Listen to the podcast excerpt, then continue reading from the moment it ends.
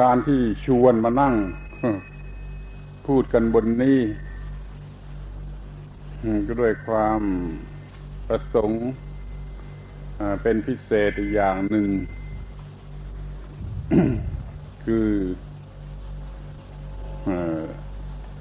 ได้นั่งตามธรรมชาตินั่นเอง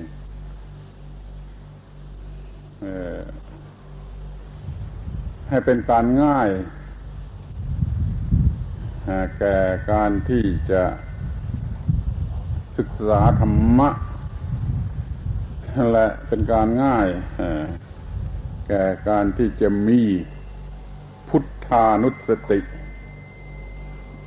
คือการระลึกนึกถึงพระพุทธเจ้าเมื่อนั่งกันตามธรรมชาติอย่างนี้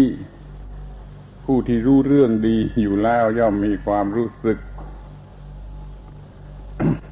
เป็นพุทธานุสติขึ้นมาโดยอัตโนมัติ คือนึกถึงข้อที่ พระพุทธเจ้าประสูตรกลางพื้นดิน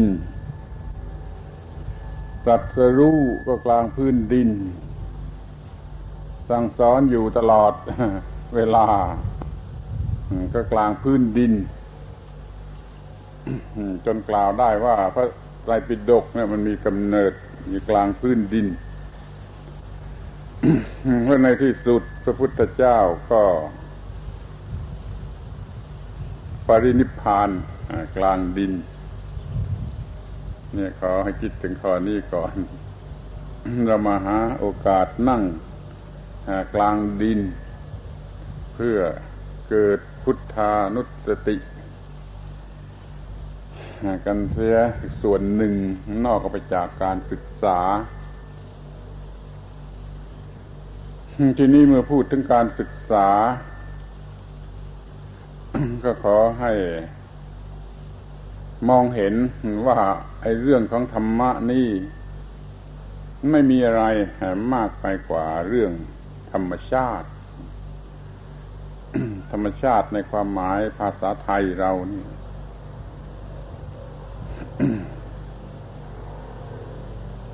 ถ้าเข้าใจธรรมะทั่วถึงมองเห็นพร้อมกันทั้งหมด ก็พอที่จะกล่าวสรุปให้เป็นข้าวโครงได้ว่าธรรมะนั่น คือธรรมชาติในสี่ความหมายความหมายที่หนึ่งคือตัวธรรมชาติหรือปรากฏการณ์ตามธรรมชาติทั้งหลายนี่เป็น ธรรม ในความหมายที่หนึ่งทีนี้กฎของธรรมชาติที่มีอยู่ในธรรมชาติ ทั้งหมดนั้น ไอ้กฎเหล่านั้นก็เรียกว่าธรรมแต่จัดให้เป็นความหมายที่สอง เมื่อเรียกในภาษาบาลีเรียกว่าธรรมเฉยๆธรรมะเราเรียกในภาษาไทยสั้น ๆ ว่าธรรม ที่หน้าที่ตามกฎของธรรมชาติ คือธรรมชาติบังคับไปต้องทำหน้าที่ให้ถูกตามกฎของธรรมชาติ ไม่งั้นจะต้องตายหรือจะไม่ได้รับประโยชน์ที่ที่ต้องประสงค์ นี่เป็นหน้าที่ตามกฎของธรรมชาติมันก็เรียกว่าธรรมอีก สิ่งสุดท้ายคือผลที่เกิดจากการทำหน้าที่ออกมาเป็นอย่างไร ถูกใจหรือไม่ถูกไม่ถูกใจก็สุดแท้ แต่ก็เรียกว่าผลได้เหมือนกันไอ้ผลเหล่านี้ก็เรียกในภาษาบาลีว่าธรรมะหรือทำคำเดียวอีก เพราะนั้นขอให้ ช่วยจำไอ้หลักกว้างๆเบื้องต้น เหล่านี้ไว้ให้ดีจะต้องให้เข้าใจด้วย แล้วต่อไปก็จะศึกษาธรรมะที่ยังเหลือเนะ่ยได้ง่ายที่สุด ถ้าเราจับใจความสำคัญได้แล้วมันก็ง่ายที่จะศึกษาต่อไป คำว่าธรรมในภาษาไทยหรือธรรมะในภาษาบาลี เล็งถึงสิ่งทั้งสี่คือตัวธรรมชาติทั้งหลายตามที่ปรากฏอยู่นี่อย่างหนึ่ง แล้วกฎของธรรมชาติที่สิงสถิตอยู่ในธรรมชาติทั้งหลายนั่นก็ความหมายหนึ่งนี่ก็หน้าที่ตามกฎของธรรมชาตินั่นก็นี่ก็ความหมายหนึ่ง และผลจากหน้าที่กระทั่งบรรลุมรรคผลนิพพานนี่ก็เรียกว่าผลตามหน้าที่ก็นี่ก็ความหมายหนึ่ง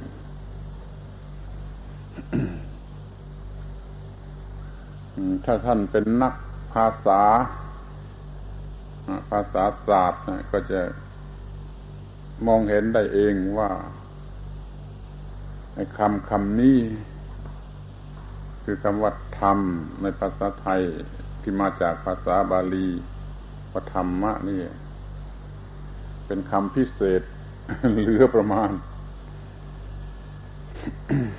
เหลือประมาณในที่นี้หมายความว่าไม่อาจจะแปลเป็นภาษาอื่น ในโลกปัจจุบันนี้ได้ ถ้าแปลออกไปเป็นภาษาอื่นคำใดคำหนึ่ง มันกินความไม่หมด เรายอมแพ้ เดี๋ยวนี้ไม่มีไม่มีการพยายามที่แปล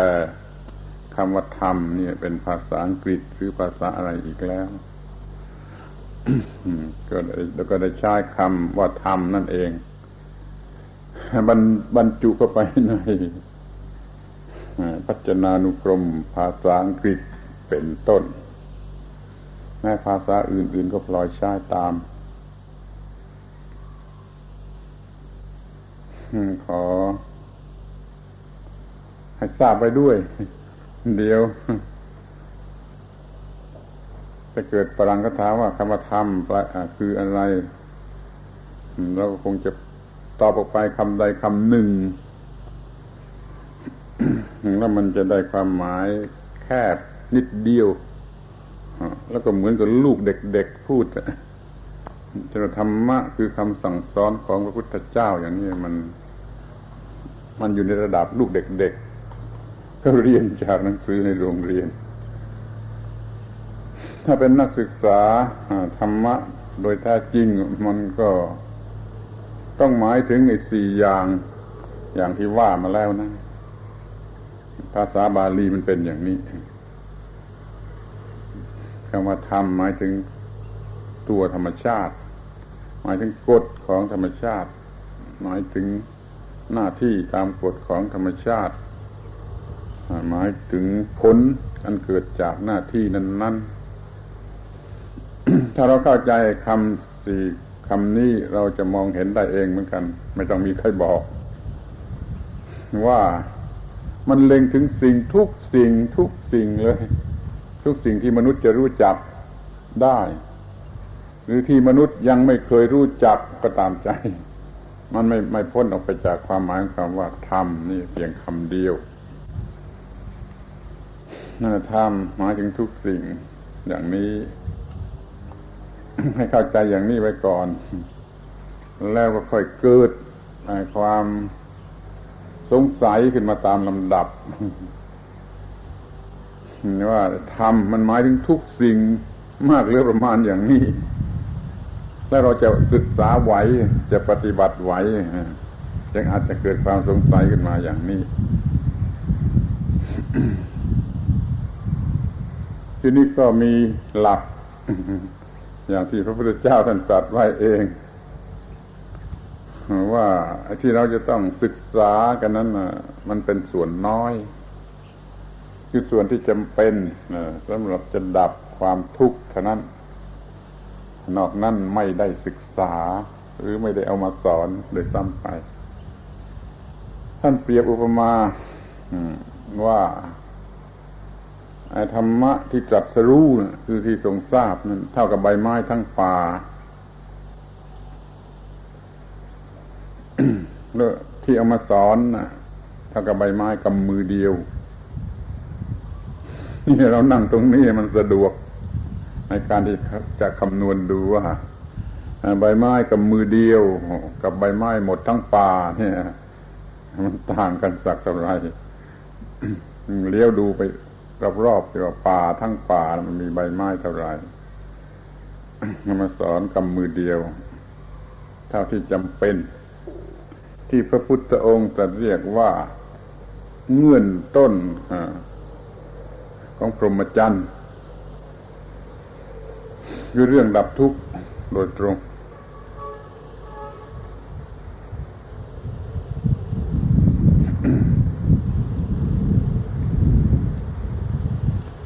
ที่เมื่อได้แบ่งในธรรมะออกเป็นสี่อย่างซึ่งขอร้องให้ช่วยจำให้แม่นยำเข้าใจให้แจ่มแจ้งสำหรับเป็นทุน เพื่อศึกษาธรรมะต่อไปข้างหน้า เราก็ดูให้มันมีลักษณะกำมือเดียว คือไม่ทั่วไปทั้งสากลจักรวาลคือจักรวาลนั้นมีมาก ไม่รู้กี่หมื่นกี่พันจักรวาลนะแล้วทีนี้เราก็มาดูกำมือเดียว โดยเทียบส่วนกัน ก็คือดูธรรมะในตัวเรา นี่ก็เป็นหลักพระพุทธศาสนาอย่างหนึ่งว่าถ้าจะศึกษาธรรมะก็ให้ศึกษาจากภายในตัวคนนั่นเอง มันเข้ากันกับที่พระพุทธเจ้าท่านได้ตรัสไว้ว่า ไอ้โลกทั้งหมดก็ดี เหตุให้เกิดโลกก็ดี ความดับไม่เหลือแห่งโลกก็ดีทางปฏิบัติให้ถึงความดับไม่เหลือแห่งโลกก็ดี ตถาคตบัญญัติว่ามีอยู่ในร่างกายที่ยาวประมาณวาหนึ่งนี่ แต่ที่ยังเป็นเป็นคือยังมีสัญญาและใจหมายความว่าร่างกายที่ยังเป็นเป็นแม่ยาวสักว่าประมาณวาหนึ่งนี่ ในนั้นมีเรื่องโลกทั้งหมด เรื่องเหตุให้เกิดโลกทั้งหมด เรื่องความดับไม่เหลือแห่งโลกทั้งหมดและหนทางแห่งความดับไม่เหลือทั้งหมด นั้นร่างกายคนนั่นแหละ จะเป็นห้องเรียน ถ้าถือตามคำสั่งสอนของพระพุทธเจ้าต้องเอาร่างกายเป็นห้องเรียน ไม่ใช่ห้องสมุดหรือชั้นเรียนเป็นห้องเรียน ห้องสมุดใหญ่โตมากมายในโลกรวมกันก็ ไม่อาจจะใช้เป็นห้องเรียนที่ได้ผลเต็มตามความหมายได้ต้องใช้ร่างกายที่ยาวประมาณวาหนึ่งนี่เป็นห้องเรียน ก็คือศึกษาทุกอย่างจากร่างกายฉะนั้นวันนี้ก็อยากจะพูด ทุกเรื่องที่เป็นเบื้องต้น ที่เป็นหลักเบื้องต้น ที่จะศึกษาธรรมะในขั้น แท้จริง ที่เขาเรียกว่า ปรมัตถะชาวบ้านชอบเรียกว่า พระปรมัต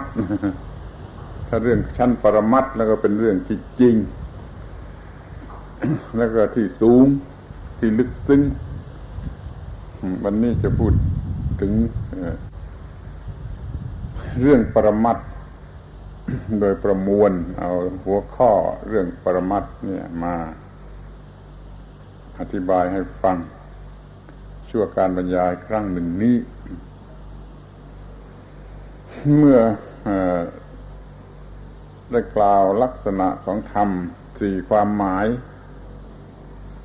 แล้วก็ให้ดู ในส่วนที่สำคัญที่สุดที่เราอาจจะเข้าใจได้จากร่างกายเราเองก่อน ดูจนมองเห็นรู้สึกว่าให้เราคนคนหนึ่งเนี่ย มันก็คือตัวธรรม ในความหมายแรก คือตัวธรรมชาติ ร่างกายของเราประกอบไปด้วย ผมขนเล็บฟันหนังเนื้อเอ็นกระดูกแล้วที่เขาแยกเป็นสามสิบสองอาการ ในส่วนร่างกาย แล้วก็มีส่วนที่เป็นจิตใจ เป็นความรู้สึกเป็นสิ่งลึกลับชนิดหนึ่ง ซึ่งอาศัยอยู่ที่ร่างกาย เดี๋ยวเราก็จะพูดแยกกันดู เนี่ยธรรมชาติส่วนที่เป็นวัตถุเป็นร่างกายก็อยู่ในกายเรา ส่วนที่เป็นจิตใจความรู้สึกนึกคิดได้ ก็รวมอยู่เป็นร่างกายในในร่างกายเรา เนี่ยคือธรรมะความหมายที่หนึ่งคือตัวธรรมชาติคือปรากฏการณ์ธรรมชาติ ทุกคนจงทำความเข้าใจแก่ร่างกายของตนว่ามันเป็นตัวธรรมชาติ เป็นปรากฏการณ์ของธรรมชาติ เป็นร่างกายกับจิตใจที่มีอยู่อย่างทำหน้าที่สัมพันธ์กันไปวันหนึ่งวันหนึ่งนี่คือตัวธรรมชาติเนี่ยทำในความหมายที่หนึ่งคือตัวเนื้อตัวของเราถ้าไปศึกษาธรรมในความหมายนี้ที่อื่นนอกไปจากนั่นก็ เขาเรียกว่าโง่นะเขาหาใครพูดคำหยาบหยาบนี่เพราะว่ามันคือตัวคนนั่นเองทีนี้ธรรมในความหมายที่สอง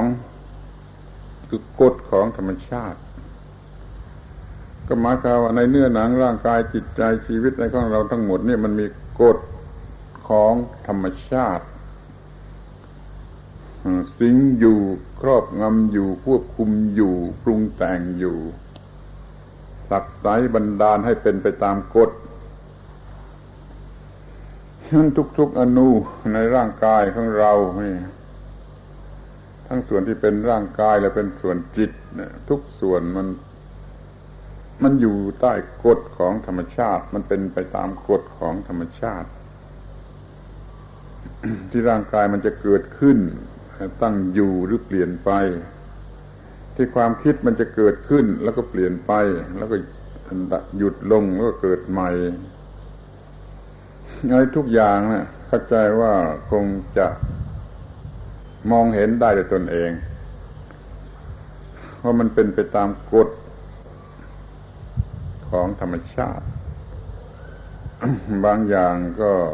มนุษย์รู้สึก บางอย่างก็ไม่รู้สึกหรือควบคุมไม่ได้เช่นร่างกาย มันทำหน้าที่ของมันอย่างหน้าประหลาดมหัศจรรย์ที่สุดก็ไปศึกษาดูเองจากเรื่องราวอันละเอียดของเรื่อง ส่วนส่วนของร่างกายแต่ละส่วนแม้แต่ส่วนระบบการหายใจ ระบบย่อยอาหาร ทุก ๆ ระบบมันไม่รู้กี่ระบบในร่างกายนี่ล้วนแต่ประหลาดหน้ามหัศจรรย์ซึ่งมนุษย์ทำไม่ได้ แต่ธรรมชาติมันทำได้ถ้าธรรมชาติมันบังคับให้เป็นไปตามกฎคือเกิดขึ้นมาตามกฎเป็นอยู่ตามกฎเป็นไปตามกฎนั่นก็กฎธรรมชาติ ก็มีอยู่ในตัวธรรมชาตินั่นเอง เมื่อเราจะศึกษาเรื่องเกี่ยวความทุกข์แล้วไม่ต้องศึกษาออกไปนอกตัว ธรรมชาติทั่วสากลจักรวาล มันก็มีกฎของธรรมชาติควบคุมอยู่ทั่วสากลจักรวาล เราไม่สนใจ เพราะเราไม่ต้องการเรื่องนั้น ยกเรื่องนั้นไว้เป็นหน้าที่ของคนพวกอื่น หรือเวลาอื่นที่เขาจะสนใจเรื่องนั้น เดี๋ยวนี้เราจะสนใจเรื่องธรรมะเราก็มา ดูกฎของธรรมชาติ เท่าที่มันสิงสถิตอยู่ในคน แต่ละคนที่ยาวประมาณวาหนึ่งนี้ มันบังคับอะไรบ้าง ในลักษณะที่เป็นกฎตายตัวอย่างไร ถ้าเรามองเห็นอันนี้ก็เรียกว่า รู้ธรรมในความหมายที่สองว่ามีอยู่ในเรา ในเมื่อความหมายที่หนึ่งก็คือตัวเรานั่นเอง ในความหมายที่สองก็คือมันมีบังคับอยู่ในตัวเรา ที่ทำในความหมายที่สามคือหน้าที่ตามกฎของธรรมชาติในหน้าที่หมายถึงตัวหน้าที่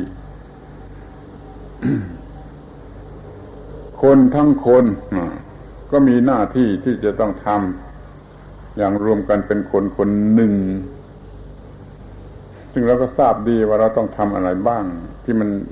สำคัญที่สุดก็จะต้องหาอาหารกินต้องกินอาหารต้องบริหารร่างกาย ให้อยู่ในสภาพที่พอทนได้หรือพอสบาย ที่มันเป็นส่วนย่อย ส่วนหนึ่งหนึ่งของร่างกายมันก็ทำหน้าที่ของมันเช่นหัวใจสูบฉีดโลหิตปอดมันสูบฉีดลมอันนี้หรือแม้ที่สุดแต่ตัวโลหิต ที่จะมองไม่เห็นตัวนั่นมันก็มีหน้าที่ที่ทำงานตามหน้าที่ของไอ้ตัวโลหิตขาวตัวโลหิตแดงเซลล์ทุก ๆ เซลล์มันก็มีหน้าที่ ตามหน้าที่ของมันทุก ๆ เซลล์ที่ประกอบกันขึ้นเป็นคนคนหนึ่ง นี่เรียกว่าหน้าที่ตามกฎของธรรมชาติ แก่ทุกส่วนของร่างกายแหละ ทั้งกลุ่มของร่างกายที่เรียกว่าเป็นคนคนหนึ่งมันเราดูหน้าที่ตามกฎของธรรมชาติมันก็ยังต้องดูที่คนที่ยาวประมาณวาหนึ่ง ดูไปให้ทั่วถึง ยิ่งเข้าใจได้มากเท่าไหร่ยิ่งดี ที่ในความหมายที่สี่คือผลอันเกิดจากหน้าที่ ก็ดูเถอะที่ร่างกายนั่นแหละ มันมีผลอย่างไร สบายดีหรือไม่สบายดี จิตใจปกติดี หรือถ้าเราทำหน้าที่ทางจิตใจแว่าจิตใจได้ผลเป็นความสุขเป็นความสงบหรือหาไม่ ผลทางวัตถุเป็นอย่างไร เรามีทรัพย์สมบัติอย่างไร ผลทางร่างกายเรามีร่างกายอย่างไร เป็นที่พอใจหรือไม่ ทางจิตใจ เรามีหน้าที่อย่างไร ได้ผล เป็นที่พอใจหรือไม่พูดระบุลงไปเดี๋ยวนี้ก็ว่าการที่ท่านทั้งหลายมาเพื่อศึกษาธรรมะ ที่นี่ เดี๋ยวนี้ก็ว่าเป็นหน้าที่ ที่จะต้องทำตามกฎของธรรมชาติ คือจะศึกษา เรื่องของธรรมชาติ ในส่วนจิตใจที่เราเรียกกันว่าประธรรมนะให้เข้าใจแล้วเอาไปปฏิบัติได้เพื่อได้รับผลดี นี่ก็เรียกว่าหน้าที่ที่มาหาความรู้ทางธรรมะนี่มันเป็นหน้าที่ได้ไปแล้วก็ต้องปฏิบัติ มันก็เป็นหน้าที่นั้นหน้าที่มันก็มากเหลือเกิน จนเรียกว่าจะ จดรายการกันไม่ค่อยไหวก็เอาก็ทำไปตามที่รู้สึกได้ก็แล้วกันนี่ก็มีผลเกิดขึ้นอย่างไรก็ขอให้รู้ เราทำผิดเกี่ยวกับร่างกาย มันก็มีโทษเกิดขึ้นทางร่างกาย แม้ทำผิดเกี่ยวกับปัจจัยเครื่องอาศัยของร่างกาย เราก็เดือดร้อนเรื่องเศรษฐกิจไม่ดีอย่างนี้เป็นต้น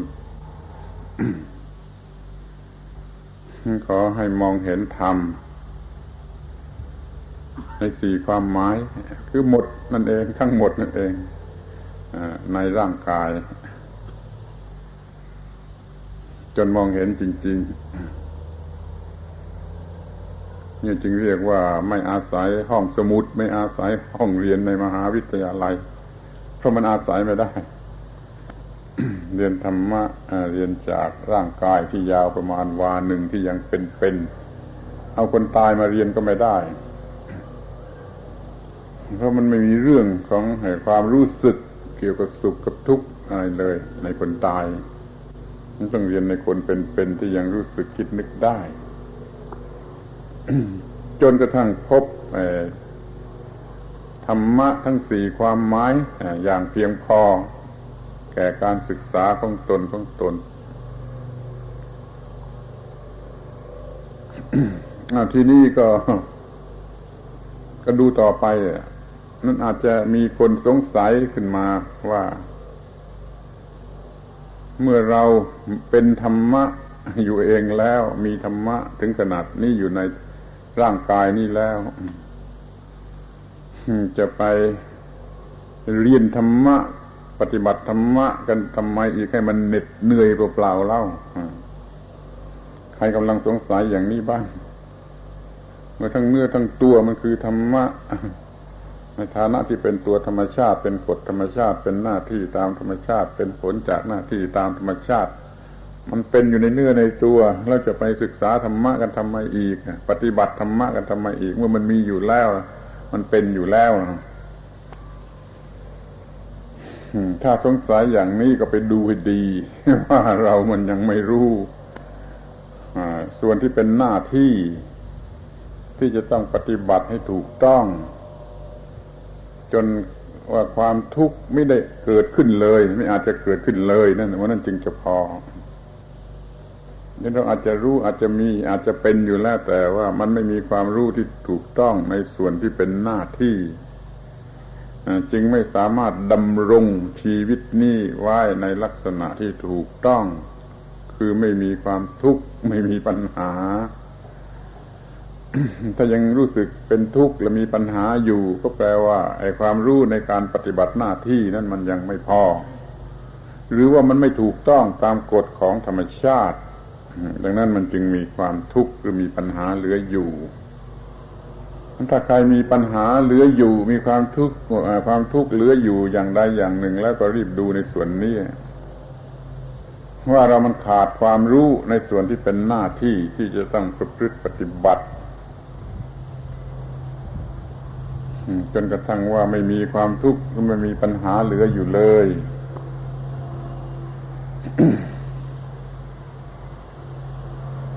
ควรจะคิด ในทำนองคำนึงคำนวณดูเสียด้วยเลยว่า เราศึกษาในระดับมหาวิทยาลัยจบการศึกษา ถึงขนาดที่ไม่รู้จะสอนกันอย่างไรอีกแล้ว มันยังไม่พออีกหรืออย่างไร จึงมาต้องศึกษาธรรมะอีก เคยคิดกันในข้อนี้ให้มากกว่าการศึกษาในโลกทุก ๆ ระบบที่มันมีอยู่มันก็มากมาย แล้วเราก็สอนเราก็เรียน เป็นปริญญาเอกในแขนงหนึ่งหนึ่งแล้ว ไม่มีอะไรจะเรียนในแขนงนั้นแล้วทำไมมันยังไม่พออีกหรือยังไงที่จะต้องมาเรียนธรรมะกันอีก นี่ก็ขอให้ดูได้มองเห็น ว่ามันคนละเรื่องกัน ที่ชาวบ้านชาวโลกเขาทำกันนั่น นั่นเป็นเรื่องอทางวัตถุทางร่างกายเสียมากกว่า คือมันไม่ค่อยจะเป็นเรื่องทางจิตใจ มันเป็นเรื่องทางวัตถุ ซึ่งให้ผลไปตามแบบของวัตถุก็เป็นที่ตั้งแห่งความหลงไหลของคน คนก็หลงไหลในผลทางวัตถุ ก็ลงทุนค้นคว้าศึกษาเล่าเรียนก้าวหน้าเรื่อย ไม่มีที่สิ้นสุด มันจะก้าวหน้าไปเรื่อยจนกระทั่งว่า ไอ้เรื่องไปโลกพระจันทร์นี่เป็นเรื่องของเด็กอมมือไปในที่สุด คือมันจะทำอะไรได้มากกว่านั้น แต่แล้วเรื่องมันก็ไม่จบ มันไม่ทำให้มนุษย์มีความสงบสุขเป็นปกติมีสันติภาพได้เนี่ย ขอท้าทายว่าอย่างนี้ช่วยเป็นพยานด้วยมาขอท้าทายว่าอย่างนี้ ก็เดี๋ยวนี้อย่างที่เห็นกันอยู่แล้วก็พูดกันอยู่ทั่วๆไป มนุษย์ก้าวหน้าทางเศรษฐกิจอย่างอย่างสุดเวียง จนสมัครเรียกกันเองว่าสัตว์เศรษฐกิจแล้วเป็นสัตว์เศรษฐกิจแล้วเศรษฐกิจอันใหญ่หลวงนั่นมันก็ไม่ช่วยให้มนุษย์มีความปกติสุขสงบสุขได้ในความเป็นสัตว์เศรษฐกิจนั้นมันก็เป็นของร้ายความหมายคือเราจะถือว่ายังไม่เป็นมนุษย์ ยังเป็นสัตว์เศรษฐกิจนั่นยังไม่ใช่มนุษย์ ยังก้มหน้าก้มตา หลับหูหลับตาหลงไหลอยู่แต่ในเรื่องของเศรษฐกิจ แล้วก็ไม่อาจจะเอาชนะปัญหาทางเศรษฐกิจ มีปัญหาทางเศรษฐกิจเพิ่มขึ้น ทุกทีจนไม่มีหวังว่าจะหมดสิ้นไปนี่นี่คือความที่ยังไม่ได้เป็นมนุษย์ เป็นเพียงสัตว์เศรษฐกิจ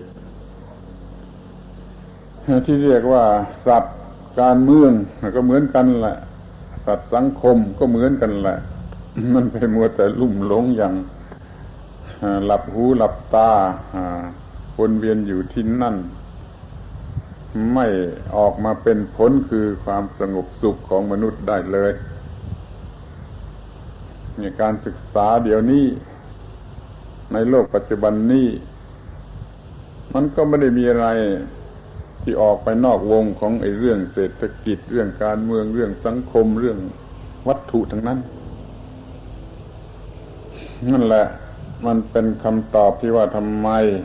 เราจึงมาศึกษาธรรมะกันอีกส่วนหนึ่ง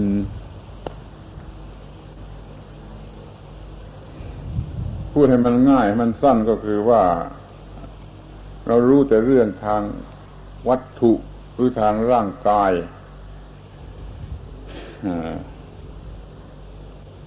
นั่นมันไม่พอ มันไม่ทำให้มีความสงบสุขได้ เพราะเรื่องสุขเรื่องทุกข์เรื่องอะไรนี้มันอยู่ที่จิตใจเราต้องมีความรู้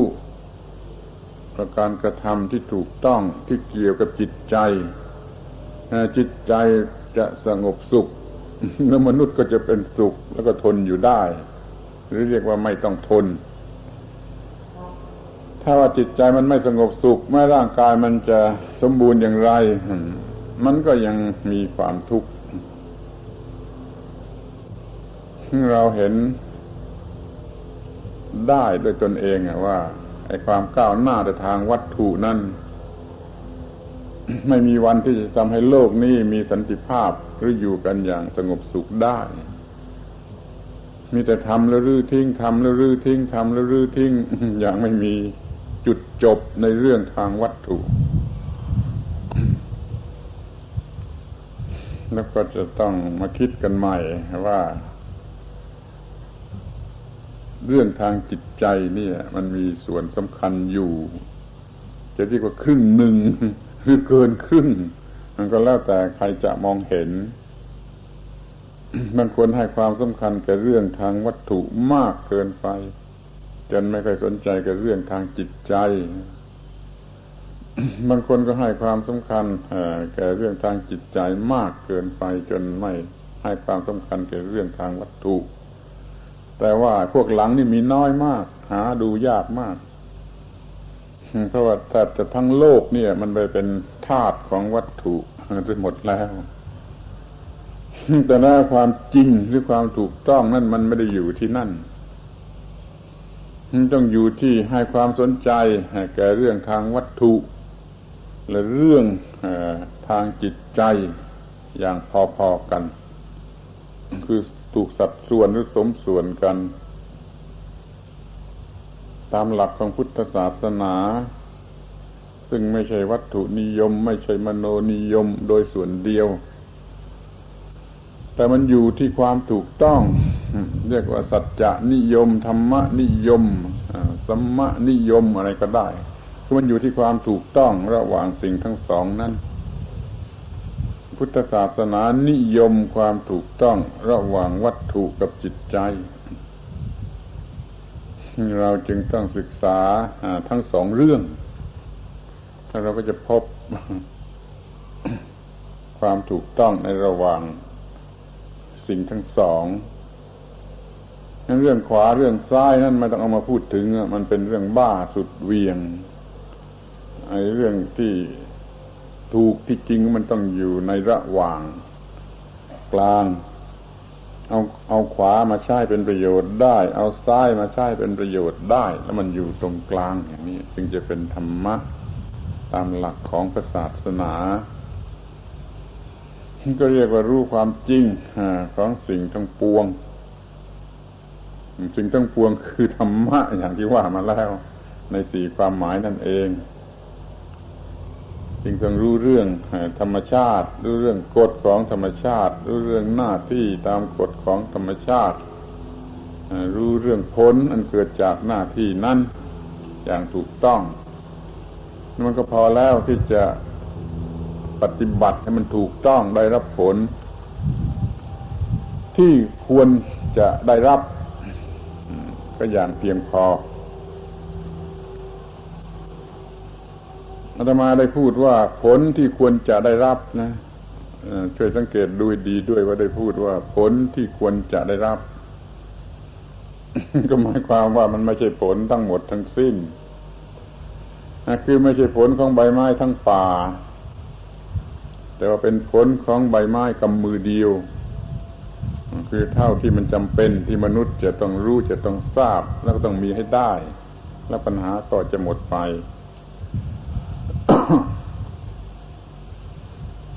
เราไม่ต้องรู้ทั้งหมด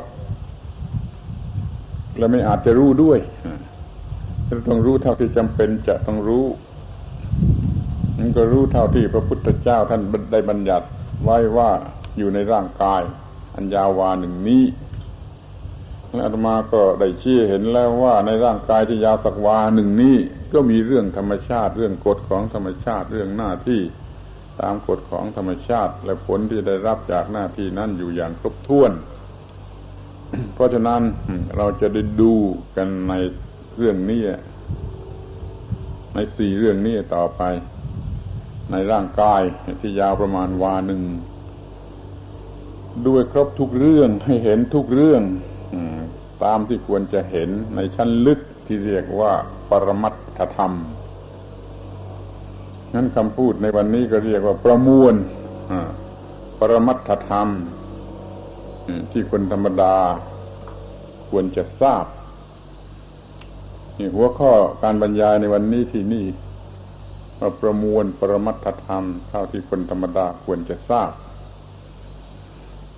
นับตั้งต้นมาตั้งแต่เรื่องธรรมะในสี่ความหมาย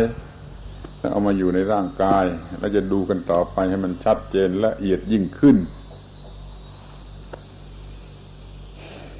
ทีนี้ก็จะมาถึงตอนที่จะทำให้ง่วงนอนนี่รับประกันได้ว่ามันถึงตอนที่จะทำให้คุณง่วงนอนคุณจะทนฟังได้หรือไม่ได้ ก็คอยดูกันต่อไป ถ้าจะดูถึงตัวธรรมชาติใน คนคนหนึ่งในร่างกาย คนคนหนึ่งนี่เขามีหัวข้อไว้สำหรับกำหนดจดจำสามหัวข้อเท่านั้นนะคือเรื่องธาตุเรื่องอายตนะ แล้วก็เรื่องขัน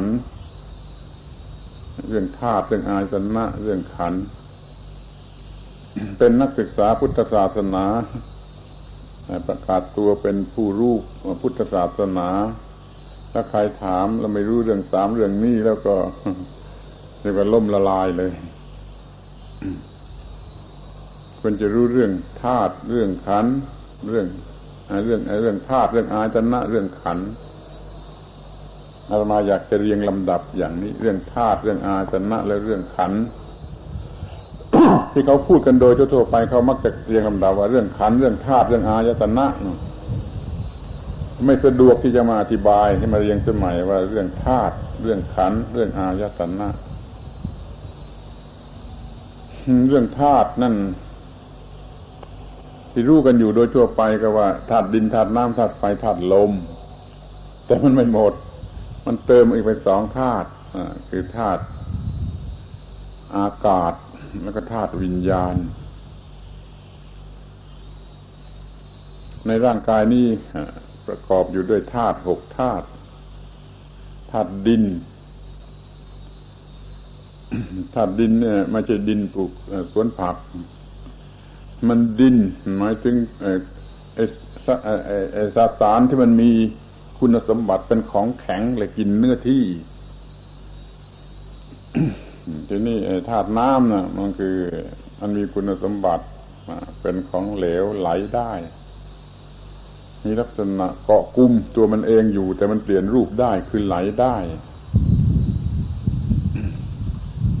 ไอ้น้ำนะมันมีคุณสมบัติเกาะตัวกันอยู่นะถ้าไม่มีการเกาะตัวจะเป็นน้ำอยู่ไม่ได้ แต่เนื่องจากการเกาะตัวนะั้นมันรวนได้แล้วมันมีอาการเปลี่ยนรูปได้ น้ำจึงไหลได้าตุน้ำคือคุณสมบัติ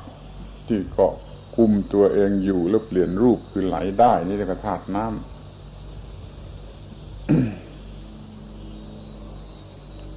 พูดไปให้หมดก่อนแล้วจะทำให้เห็นง่าย แล้วก็ธาตุไฟคือส่วนที่มันมีอุณหภูมิและเผาไหม้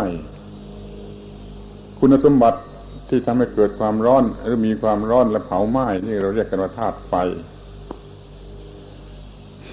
ทีนี้ที่มันระเหย ลอยได้นี่ เรียกว่าธาตุลม คุณสมบัติของสสารที่มัน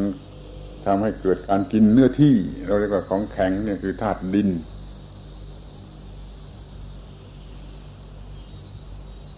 ในร่างกายเราก็มีมีส่วนที่อนูที่เป็นธาตุดิน ที่มันแข็งและกินเนื้อที่ ที่มันเช่นไอ้ไอของแข็งแต่ละส่วนละส่วนนี่เช่นเล็บเช่นผมเช่นอันนี้เป็นของแข็ง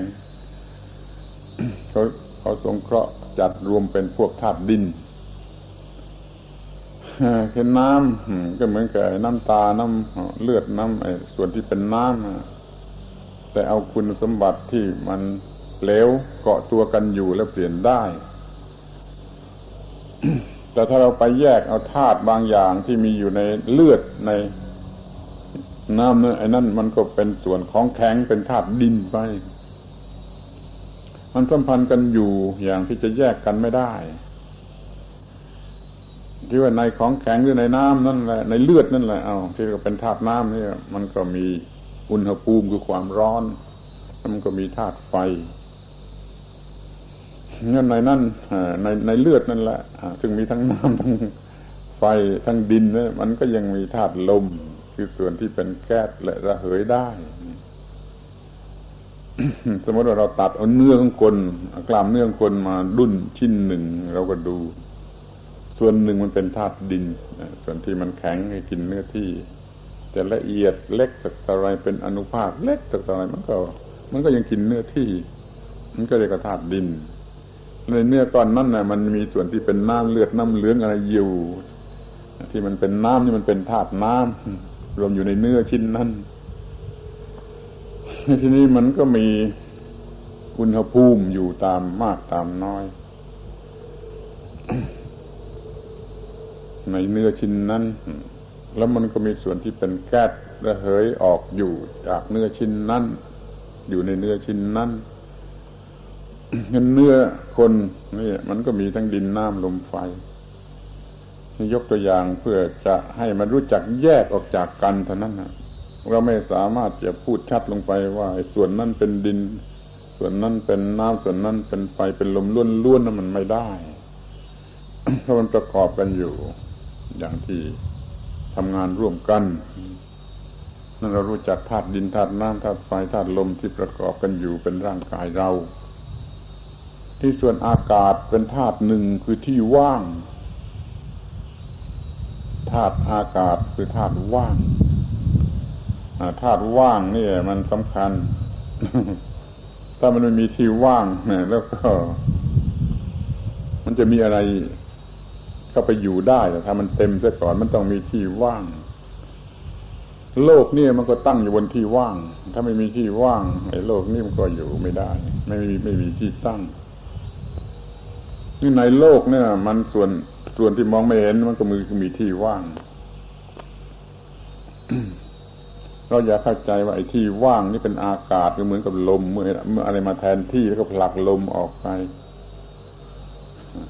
จนตรงนั้นไม่มีลม แต่ถ้าสำหรับอากาศแล้วก็มันไม่ใช่อย่างนั้นแม้จะมีอะไรมามาตั้งอยู่ได้แทนที่ในที่ว่างของมัน ไอตัวมันที่เป็นความว่างนั่นนะ มันก็ยังอยู่ที่นั่นนะในฐานะเป็นสิ่งรองรับสิ่งที่มาตั้งอยู่ในความบนความว่าง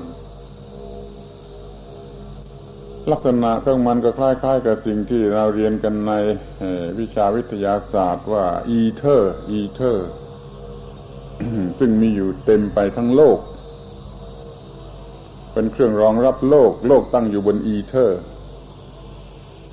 แม้โลกจะมา ตั้งอยู่บนอีเทอร์ ก็ไม่แทนที่อีเทอร์ ไปได้อีเทอร์ ก็ยังมีอยู่ตรงที่โลกมันตั้งอยู่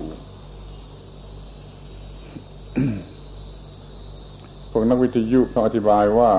กระแสวิทยุแล่นไปตามอีเทอร์ ถ้าไม่มีอีเทอร์ มันไม่อาจจะแล่นไปได้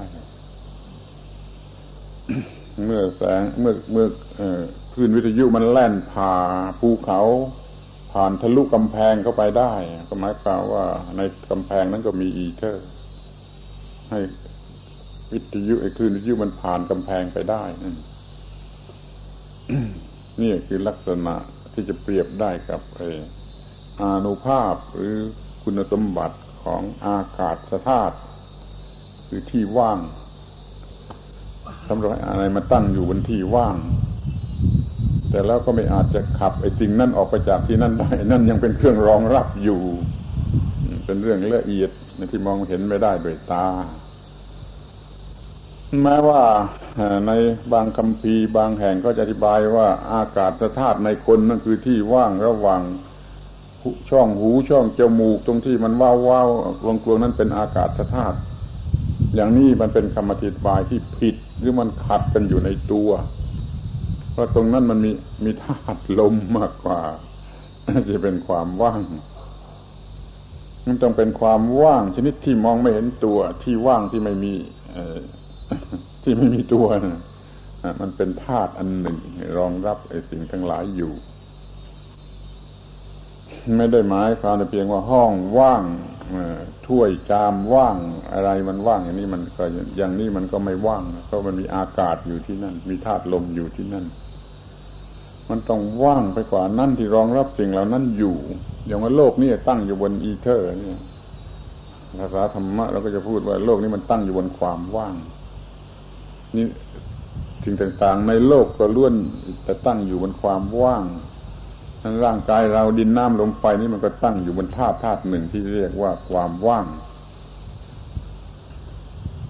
นี่เราได้ธาตุที่ห้ามาคือธาตุ อากาศธาตุหรือความว่าง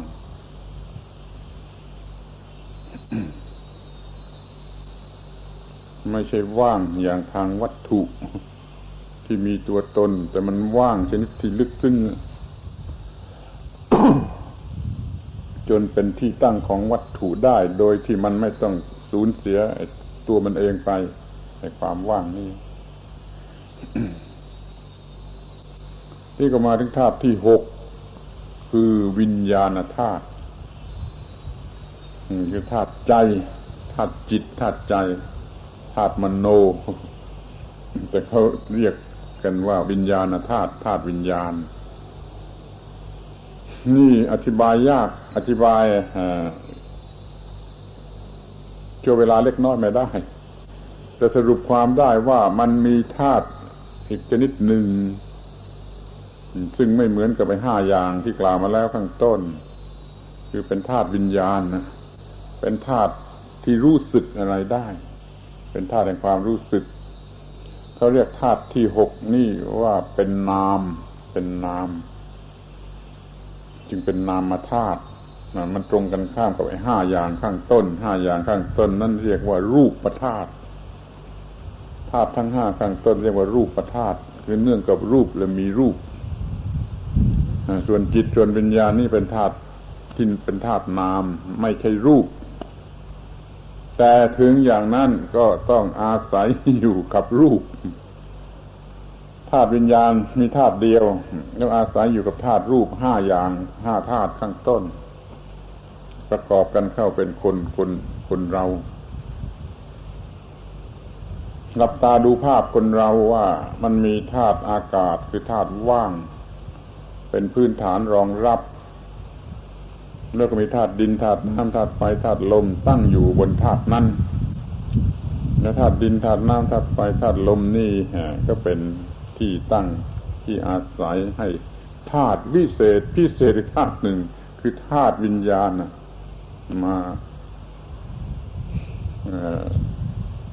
อาศัยและทำหน้าที่ของมันได้ทำหน้าที่ทางจิตทางวิญญาณได้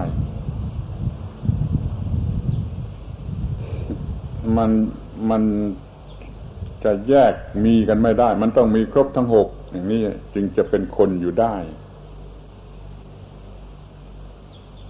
ให้ไฟฟ้าอย่างนี้แต่ตามทางธรรมะถือว่าเป็นรูปธาตุมันมันจะเป็นนามธาตุไปไม่ได้ แต่เราไม่รู้ไม่เราเราไม่รู้จักไฟฟ้า เราจับตัวไฟฟ้าไม่ได้คล้ายๆกับว่ามันเป็นนามแล้วมันก็มีร่างกาย เช่นหม้อแบตเตอรี่บ้างไอ้ขดลวด เจเนเรเตอร์บ้าง ให้มันเป็นที่อาศัย มันได้อาศัยสิ่งนั้นแล้วมันจะแสดงตัวออกมาได้ เป็นกระแสไฟฟ้าที่เราใช้ได้ แต่ทั้งหมดนี้เป็นเรื่องรูปไม่ใช่เรื่องนามส่วนเรื่องนามนี่เราจะเปรียบมันเป็นธาตุจิต เปรียบเหมือนกับไฟฟ้า ตัวไฟฟ้าแล้วมันก็อาศัยที่ตั้งของมันคือดินน้ำลมไฟอากาศนี่ เป็นออฟฟิศให้มันทำงานของมันได้ นั้นร่างกายนี่ก็เหมือนกับออฟฟิศสำหรับธาตุวิญญาณทำงานได้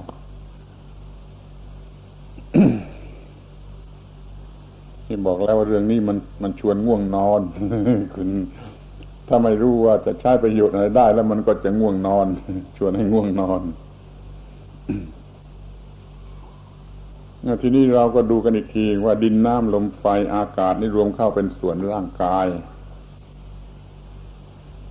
แล้วก็มีส่วนที่หกคือธาตุวิญญาณเข้ามาอาศัยทำหน้าที่ของมันได้ วิญญาณในจิตนี่เป็นเหมือนตัวการตัวสำคัญ ตัวหัวใจไอ้ร่างกายนี่เหมือนกับเปลือกมือนกับออฟฟิศไว้นะไอ้วิญญาณอาศัยร่างกายเป็นออฟฟิศแล้วมันก็ทำหน้าที่ของมันได้ ที่มันจะทำหน้าที่อย่างไรต่อไปนะมันต้องเปลี่ยนรูปจากสิ่งที่เรียกว่าธาตุเนี่ย เป็นไปไปเป็นเป็นเรื่องที่เรียกว่าอายตนะ เรื่องที่หนึ่งคือธาตุเรื่องที่สองคืออายตนะ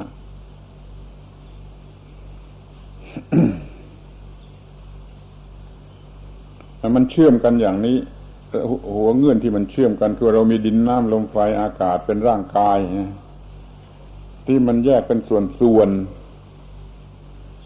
ส่วนที่เป็นลูกตา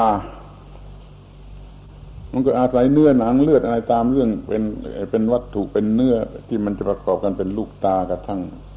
เส้นประสาทตา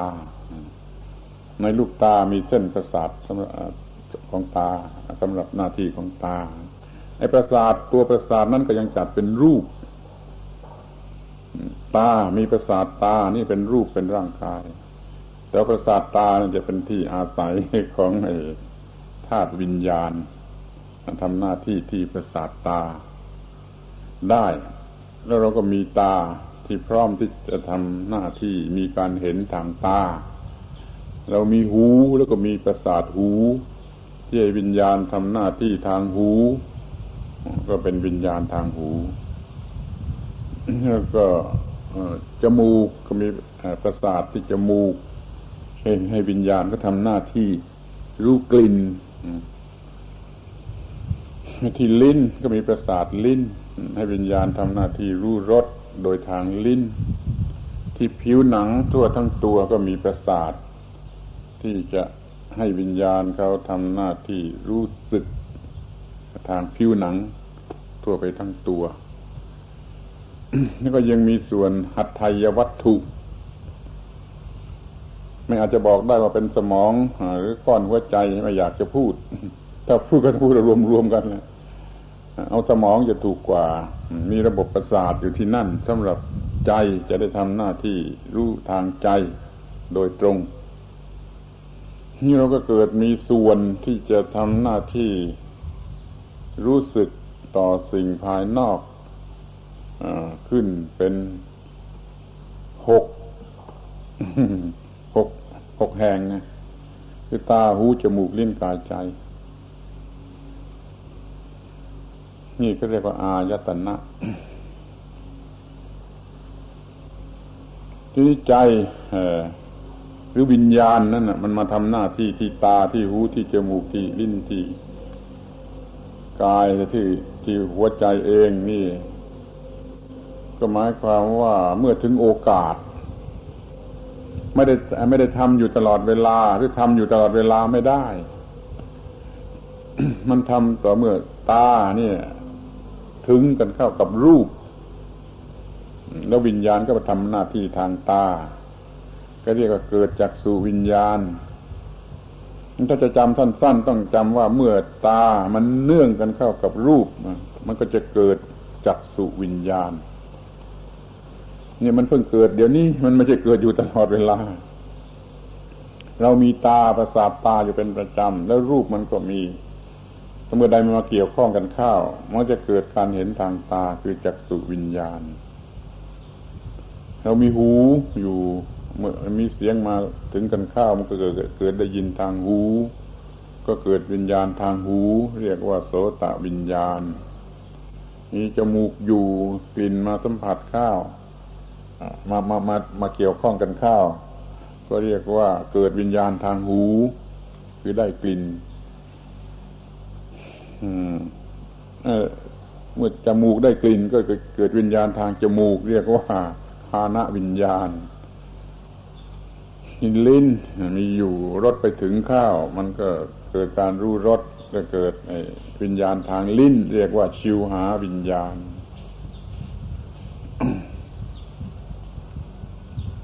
มีผิวหนังเมื่ออะไรมากระทบข้าวรู้สึกทางผิวหนัง เกิดวิญญาณทางผิวหนัง เรียกว่ากายวิญญาณ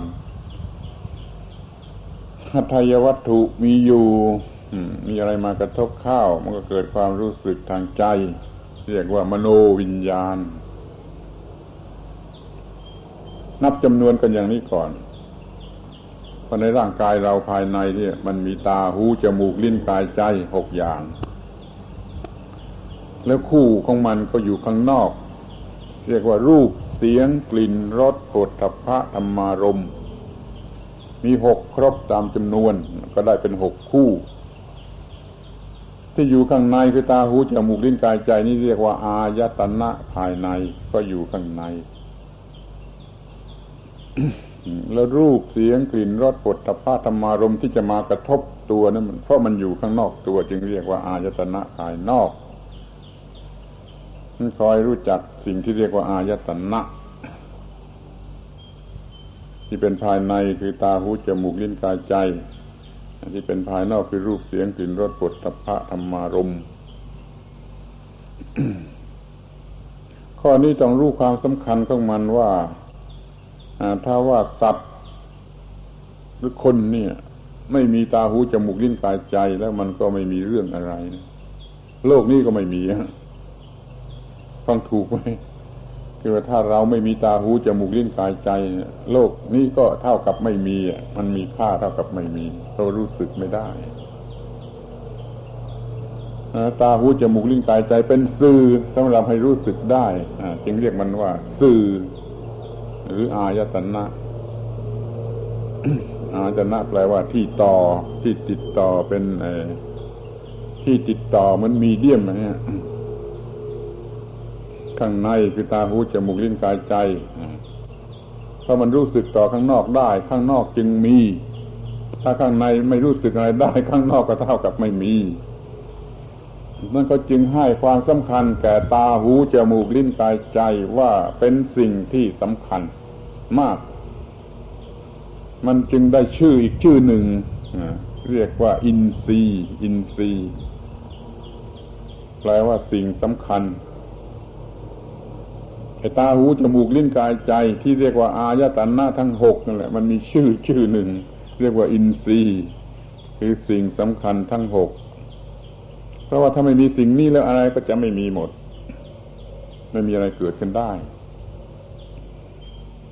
แต่ว่ามีอินทรีย์อย่างนี้ก็จริงมันก็ต้องมีคู่คู่คู่ของมัน คืออาจนะข้างนอก ซึ่งเขาเรียกว่าอารมณ์ อารมณ์หก อารมณ์นั่นแปลว่าที่เกี่ยวเกาะ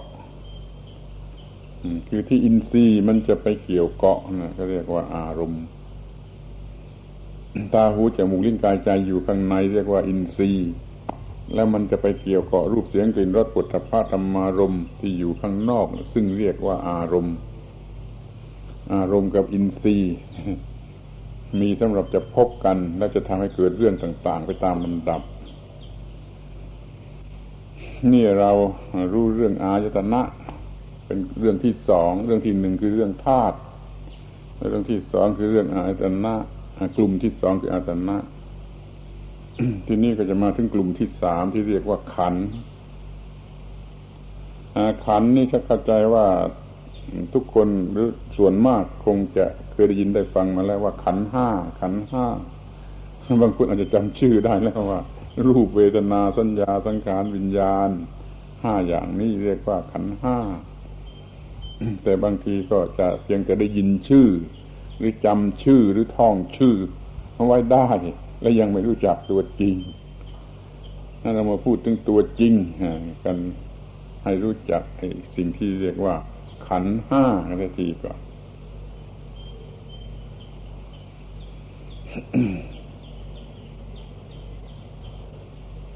มันมีมันมีอะไร มันมีหลักพิเศษหรือสำคัญอยู่ในทางฝ่ายธรรมะ ฝ่ายฝ่ายวิชาธรรมะ วิชาศึกษาธรรมะ เนี่ย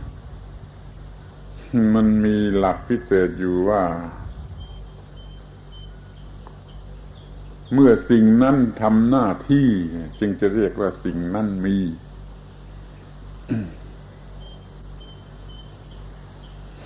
เช่น ภาษาไทย พูดได้ว่าเรามีตาอยู่ตลอดเวลา เรามีหูมีจมูกลิ้นกายอยู่ตลอดเวลา แต่ภาษาธรรมะพูดไม่ได้ ว่าเรามีตาหูจมูกลิ้นกายใจอยู่ตลอดเวลา มันกลายเป็นว่าต่อเมื่อมันทำหน้าที่ เมื่อตาทำหน้าที่เห็นรูป จึงจะเรียกว่าเรามีตา คือถ้าคำว่าตาเกิดขึ้น มันน่ามันน่าหัวเราะเมื่อเด็กๆมันจะโหตาเกิดขึ้น เมื่อมีรูปมากระทบตา มากระทบกับประสาทตาเนี่ยตาจึงจะเกิดขึ้นเมื่อเสียงมากระทบหูเนี่ยหูจึงจะเกิดขึ้น หูที่มีอยู่ตลอดเวลานี่ถือไม่ได้ถือว่ามีอยู่ แล้วไม่ได้ถือว่าเกิดอยู่แล้ว มันจึงมีคำพูดตาเกิดหูเกิดจมูกเกิดลิ้นเกิดผิวหนังกายเกิดใจเกิด ต่อเมื่อมันทำหน้าที่ของมันไอ้หลักอันนี้จะจำไว้ด้วย ว่าถ้าถ้าไปได้ยินได้ยินได้ฟังไอ้ข้อความในคำพีในบาลีว่าตาเกิดหูเกิดจมูกเกิด ก็หมายความว่าเมื่อมัน ได้ทำหน้าที่ เช่นรูปเสียงกลิ่นรสข้างนอกนี่ก็เหมือนกันเขาไม่ได้ถือว่ามันเกิดอยู่ตลอดเวลา มันเกิดต่อเมื่อมันทำหน้าที่กับคู่ของมัน คือเมื่อรูปมาทำหน้าที่กับตา ก็เรียกตาก็เกิด รูปก็เกิด เสียงมาทำหน้าที่กับหูก็เรียกหูก็เกิด เสียงก็เกิดคำว่าเกิดนี่มีความหมายพิเศษในภาษาธรรมะที่นี่มันจะเกิดอะไรต่อไป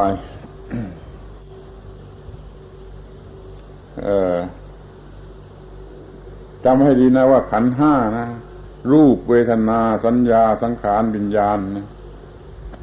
รูปความหมายคร่าวๆมันเสียก่อนว่ารูปนี่คือสิ่งที่มีรูป เช่นร่างกายเป็นต้นนี่เรียกว่ารูป ที่เวทนาคือความรู้สึก ประเภทที่รู้สึกว่าเป็นสุข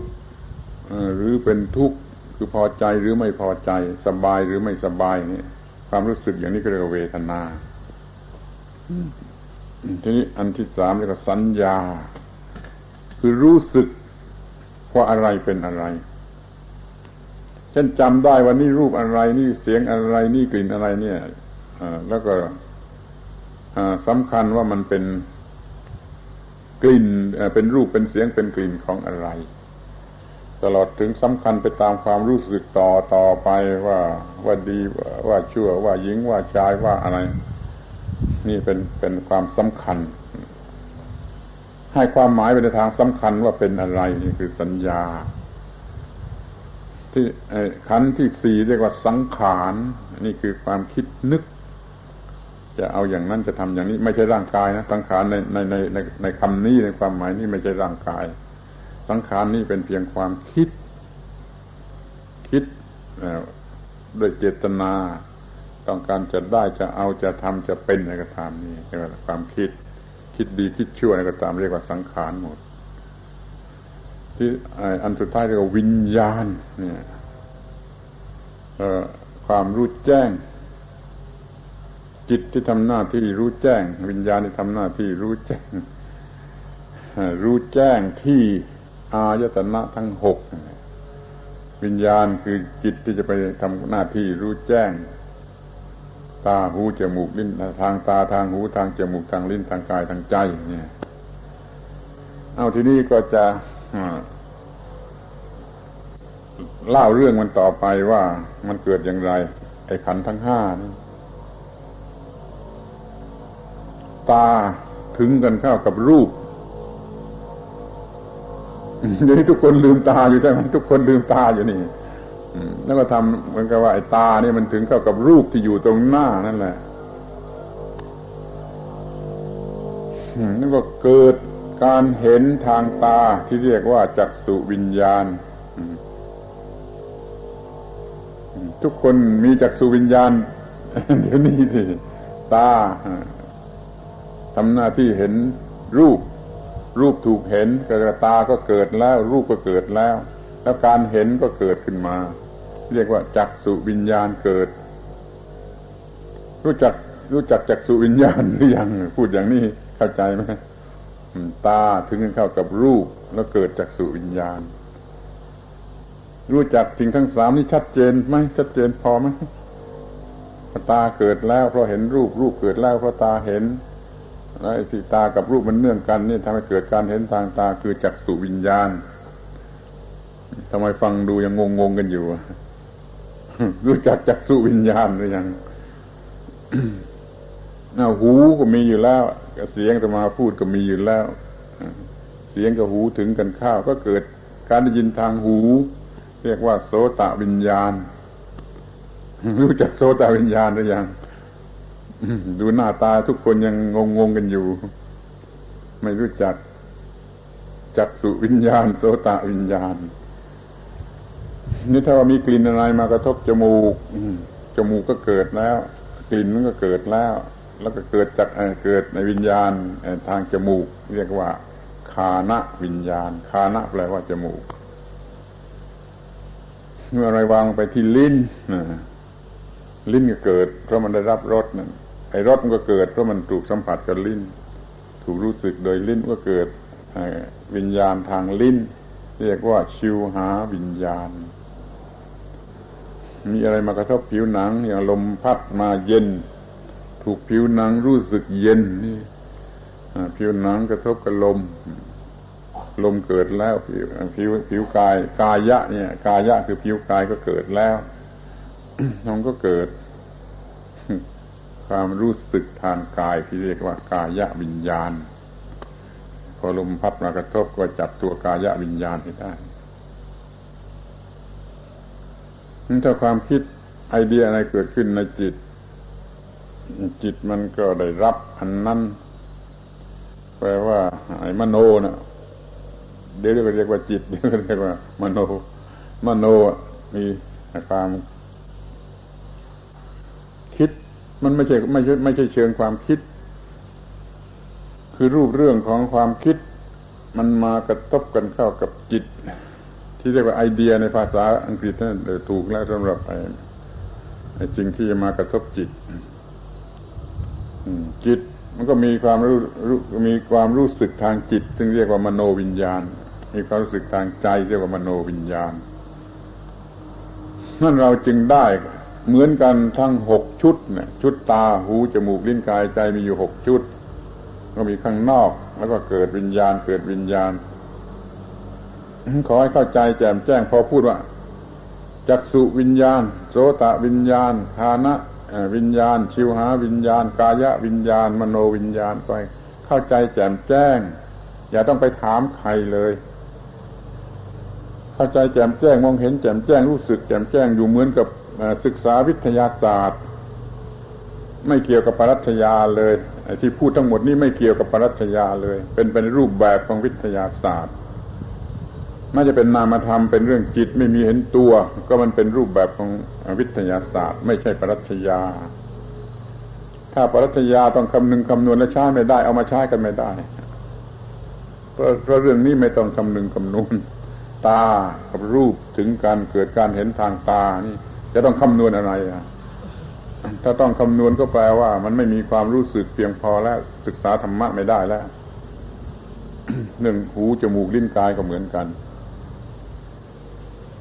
อ้าวต้องย้อนมาต้น ยกตัวอย่างด้วยเรื่องทางตาสักกลุ่มกลุ่มเดียว ตาเกิดขึ้นแล้ว เพราะเกี่ยวกับรูปรูปเกิดขึ้นแล้ว เพราะเกี่ยวกับตา แล้วเกิดจากสุวิญญาณแล้ว อย่างนี้เรียกว่าเกิดขึ้นมาสองขันแล้วนะสองขันได้เกิดขึ้นแล้ว คือรูปขันก็ได้เกิดขึ้นแล้ว รูปขันก็คือตานั่นแหละที่เป็นภายในก็คือตาที่เป็นภายนอกก็คือรูป นี่รูปขันเกิดแล้วได้ทำหน้าที่แล้วนี่วิญญาณขันก็เกิดแล้ว คือวิญญาณทางตาเนี่ยมันได้เกิดแล้วเกิดสองขันแล้วเข้าใจไหมในขันทั้งห้านะเดี๋ยวนี้ได้เกิดสองขันแล้ว รูปขันคือตากับรูป ตาข้างในกับรูปข้างนอกได้เกิดเป็นรูปขันแล้วแล้วเกิดการเห็นแจ้งทางตาเรียกว่าวิญญาณนะก็คือวิญญาณขันเกิดแล้วทีนี้ตานี่ด้วยรูปนั้นด้วยวิญญาณขันด้วยมาสามอันนี้มันมาทำงานร่วมกันนี่เขาเรียกว่า ผัสสะหรือสัมผัส พอมีสัมผัสแล้วแน่นอน หลีกเลี่ยงไม่ได้ต้องเกิดเวทนา เวทนาขัน คือสบายตาหรือไม่สบายตา ถ้าในกรณีของตา มันเป็นทุกข์แก่ตาหรือมันเป็นสุขแก่ตา นี่คือเวทนาขันได้เกิดแล้ว ทางตา ที่พอเวทนาขันเกิดแล้วอย่างนี้ สัญญามันก็สำคัญมั่นหมายเอาไอ้เวทนา เอาค่าของเวทนาเป็นอย่างนั้นอย่างนี้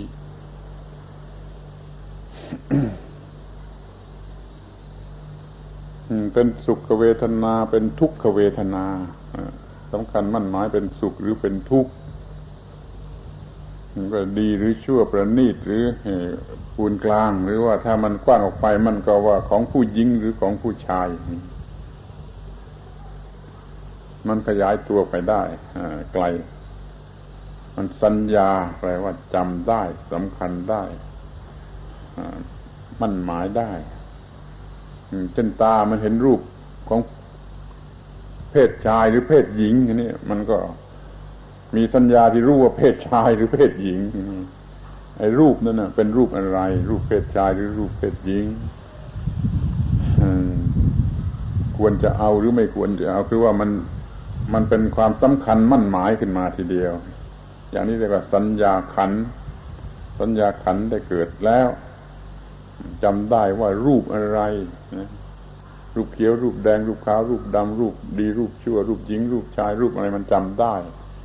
แล้วก็มันสำคัญว่าเป็นอย่างนั้น นี่คือสัญญาขันเกิดแล้ว ถ้าไม่เข้าใจแล้วก็ไม่มีประโยชน์อะไรที่ศึกษาธรรมะจะไม่รู้จักขันห้า ก็ให้สนใจหน่อยพอสัญญาขันได้เกิดแล้ว พอสัญญาขันเกิดแล้วทีมันก็จะเกิดความคิด เพราะสัญญานั่นแหละ สัญญาสำคัญมันหมายว่าเป็นอะไร มันก็จะเกิดความคิดว่าจะเอาหรือจะไม่เอาจะทำอย่างใดอย่างหนึ่งกับสิ่งนั้นความคิดที่จะได้จะเอาจะมีจะทำจะเป็นเนี่ยมันก็เกิดขึ้น นี่เป็นตัวความคิด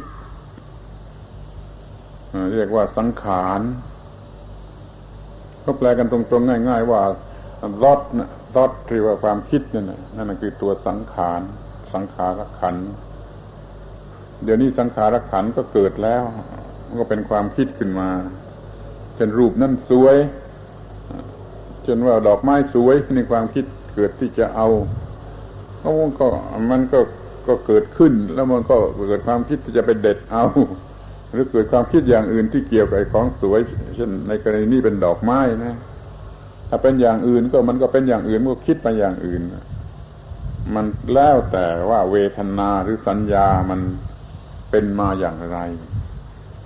เวทนาฝ่ายน่ารักน่าพอใจความคิดมันเกิดฝ่ายที่จะเอา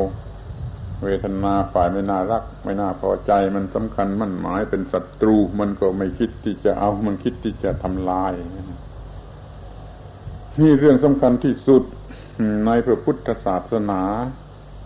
ถ้าไม่เข้าใจเรื่องขันทั้งห้านี่ก็ไม่มีทางที่จะเข้าใจหลักพระพุทธศาสนามันจึงขอร้องฝากไปว่าเวลาไหนก็ตามใจไปศึกษาทบทวน ซ้ำๆจนเข้าใจไอ้สิ่งทั้งห้านี่ชัดเจน เหมือนเราเข้าใจวัตถุในห้องทดลองทางวิทยาศาสตร์อย่างนี้จึงจะได้ จะทบทวนให้มันมันมีความเข้าใจถูกต้องทีว่าเมื่อตาเห็นรูปเนี่ยเกิดรูปประคันแล้วรูปประคันข้างในคือตารูปประคันข้างนอกคือไอ้สิ่งที่เราเห็นนี่เกิดรูปประคันนะเมื่อตาถึงจะเข้ากับรูปเกิดรูปประคัน เพราะไอ้สองอย่างนี้มันถึงกันข้าวเกิดจากสู่วิญญาณนี่เกิดวิญญาณขันแล้วนี่สามอย่างนี้เป็นผัสสะมันถึงกันข้าวเป็นผัสสะก็เกิดเวทนา สบายแก่ตาหรือไม่สบายแก่ตานี่เรียกเวทนาขันเวทนาขันก็แปลกันทื่อๆว่า feeling feeling ไอ้วิญญาณนะครับใช้คำภาษาฝรั่งว่า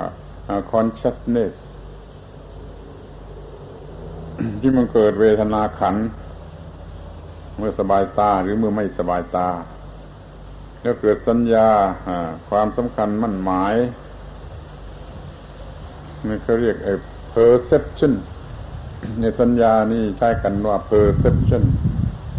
ต่อ feeling ไอ้ไอ้อันนี้เรียกว่าสัญญาขัน เกิดสัญญาขันทีนี้ ไอ้สัญญาขันทำไปอย่างไร มันก็ให้เกิดความคิดอย่างใดอย่างหนึ่งตามสมควรแก่สัญญานั้น นี่เรียกว่าสังขารขัน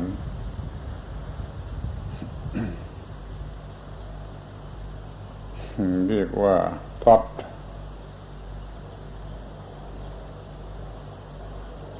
ถ้าเรียกเป็นหลักวิชาจริงๆเขาเรียกว่า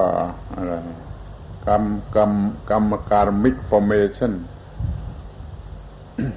สิ่งที่จะให้ทำกรรม karmic karmic คือกรรมมิกะในภาษาบาลี karmic formation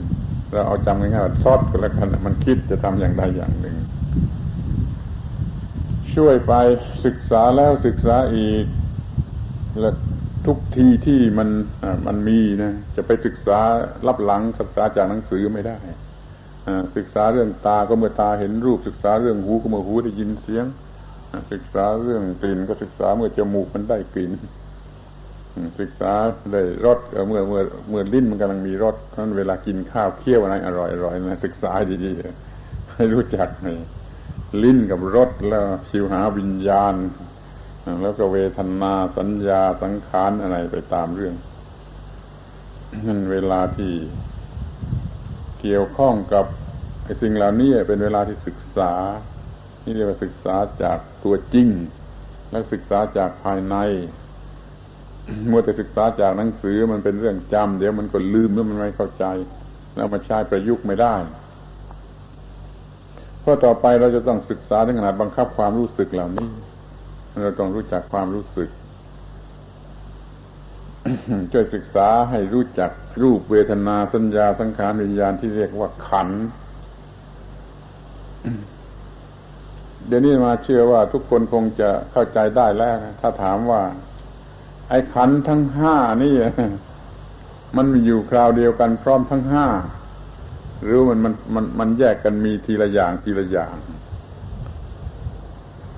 คุณไม่ต้องเชื่อใครใครจะมาบอกคุณว่ามันเกิดทีเดียวทั้งห้าก็ตามใจเขาเขาว่าไปคุณก็เอาไอ้ไอ้ความเห็นจริงของตัวเองเป็นหลักว่ามันเกิดพร้อมกันทีเดียวทั้งห้าได้หรือไม่ มันไม่มีที่พระพุทธเจ้าท่านตรัสว่าไอ้คนเราประกอบอยู่ด้วยขันทั้งห้านี่ไม่มี ถ้ามีก็มีประกอบอยู่ที่ธาตุทั้งหกเพราะขันทั้งห้ามันจะมีพร้อมกันในคราวเดียวกันไม่ได้คือมันเกิดรูปประขันแล้วเกิดวิญญาณขันแล้ววิญญาณขันเสร็จไปแล้วดับไปแล้วจากจิต มันจึงจะเกิดเวทนาขันเวทนาขันเสร็จไปแล้วมันก็เกิดสัญญาขันสัญญาขันเสร็จไปแล้วมันเกิดสังขารขันมันมัน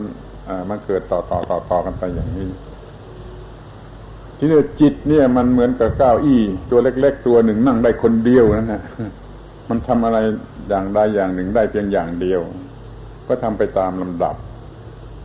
นั้นเมื่อสัญญาเมื่อรูปขันเกิดแล้วดับไปแล้วก็ดับไปแล้ววิญญาณขันก็เกิดแล้วก็ดับไปได้เวทนาขันเกิดแล้วก็ดับไปได้สัญญาขันเกิดแล้วก็ดับไปได้ แต่มันสำคัญอยู่ที่ว่าให้รู้ว่าเมื่อมันเกิดนะให้รู้ นี่คือการบรรยายที่มันละเอียดไว้ล่วงหน้า เพื่อป้องกันไม่ให้เข้าใจผิดว่าไอ้รูปประขันเป็นตัวตน หรือเวทนาขันเป็นตัวตน หรือสัญญาขันเป็นตัวตน หรือสังขารขันเป็นตัวตน หรือวิญญาณขันเป็นตัวตนคือถ้าปล่อยไปตามความรู้สึกของสัตว์แล้วมันจะไปเอาตัวตนเข้าที่ ขันใดขันหนึ่งหรือทั้งห้าขันรวมกันก็มี เอารูปประขันร่างกายนี่เป็นตัวตนสิเด็กๆมันก็รู้สึกว่าร่างกายนี่เป็นตัวตนอะไรมากระทบตน มันก็เรียกมากระทบตน เด็กๆเเขาเขาเขาเซไปถูกก้อนหินเขาโกรธก้อนหินนั่นนะแม่ต้องไปตีก้อนหินให้เขาสักที เขาจึงจะหายโกรธนี่นี่มีความสำคัญเป็นตัวตนขึ้นมาได้อย่างนี้ ว่าเราเนี่ยตัวตน หัวของเราไปโดนก้อนหิน แล้วก้อนหินก็เป็นตัวตนจึงอยากจะทำลายก้อนหินในฐานะเป็นตัวตนฝ่ายปรปักอย่างนี้เป็นต้น แม้ร่างกายนี้ก็อาจจะถูกหลงยึดขึ้นว่าเป็นตัวตนก็ได้ที่ในบางกรณีเวทนาที่รู้สึก เป็นสุขเป็นทุกข์อร่อยไม่อร่อยนี่มันถูกยึดถือเป็นตัวตน ว่าตัวตนอยู่ที่เวทนา คือค่าสูงสุดของสิ่งทั้งปวงมันอยู่ที่เวทนาคนเรามันเป็นธาตุของอารมณ์ เป็นธาตุของเวทนา เอาเวทนาเป็นตัวตนก็ได้แต่ถ้าชี้เห็นแล้วว่าเวทนามันเป็นเพียงว่าขันเท่านั้นเกิดขึ้นมาอย่างนี้เท่านั้นไม่ใช่ตัวตน ที่ถ้าว่าในกรณีอื่นบางคนอื่น คนอื่นบางคนเขาเอาสัญญาขันเป็นตัวตนเพราะมันจำอะไรได้สำคัญมันหมายได้ ก็ในในกรณีนั่นก็เอาสัญญาขันเป็นตัวตนยู่ในกรณีอื่นคนอื่นก็เอาสังขารขันเป็นตัวตน คือคิดนึกได้ก็ว่าเอาขันเป็นตัวตนรัตยาของเดสกาเนี่ยฉันคิดได้ดังนั้นฉันมีอยู่เพราะมันคิดได้ มันฉันนั่นเป็นตัวตนนั่นมันฉันจึงมีอยู่ก็เคยมีคนเคยยึดยึดถืออย่างนี้กันมาแล้วตั้งแต่ขั้งพุทธกาลไม่ใช่ว่านายคนนี้เพิ่งเพิ่งมองเห็นและเพิ่งบัญญัติงั้นขันทั้งห้านี่มีโอกาสที่คนเขาจะสำคัญผิดยึดถือเอาว่าตัวตนที่ขันใดขันหนึ่ง หรือเอ้าทั้งเหมาทั้งห้าเป็นตัวตน แต่โดยมากมันจะเป็นอยู่ที่กันใดกันหนึ่ง เออ ลืมพูดถึงวิญญาณ วิญญาณที่รู้แจ้งทางตาพูจมูกลิ้นกายใจนี่ก็มีส่วนที่จะถูกยึดถือว่าเป็นตัวตนได้ง่าย เท่ากับสังขารคันเหมือนกัน สังขารคันนั้นมันเป็นตัวคิดนะถูกยึดถือเป็นตัวตนได้ง่าย แต่วิญญาณขันธ์เป็นเพียงเพียงจะรู้เที่ยวรู้แจ้งตามตาหูจมูกลิ้นกายใจนี่ก็มีโอกาสที่ยึดถือเป็นตัวตนได้ คำสอนในลัทธิอื่นเขาก็สอนอย่างนั้นแหละ ว่ามีตัวตนออกมาทำงานที่ตาหูจมูกลิ้นกายใจ เป็นตัวตนเป็นเจตพูด เป็นชีโว เป็นบุคคลอะไรเขาเขาก็มีสอนกันในลัทธิอื่น ส่วนในพุทธศาสนานี่เห็นเป็นเพียงธรรมชาติเท่านั้น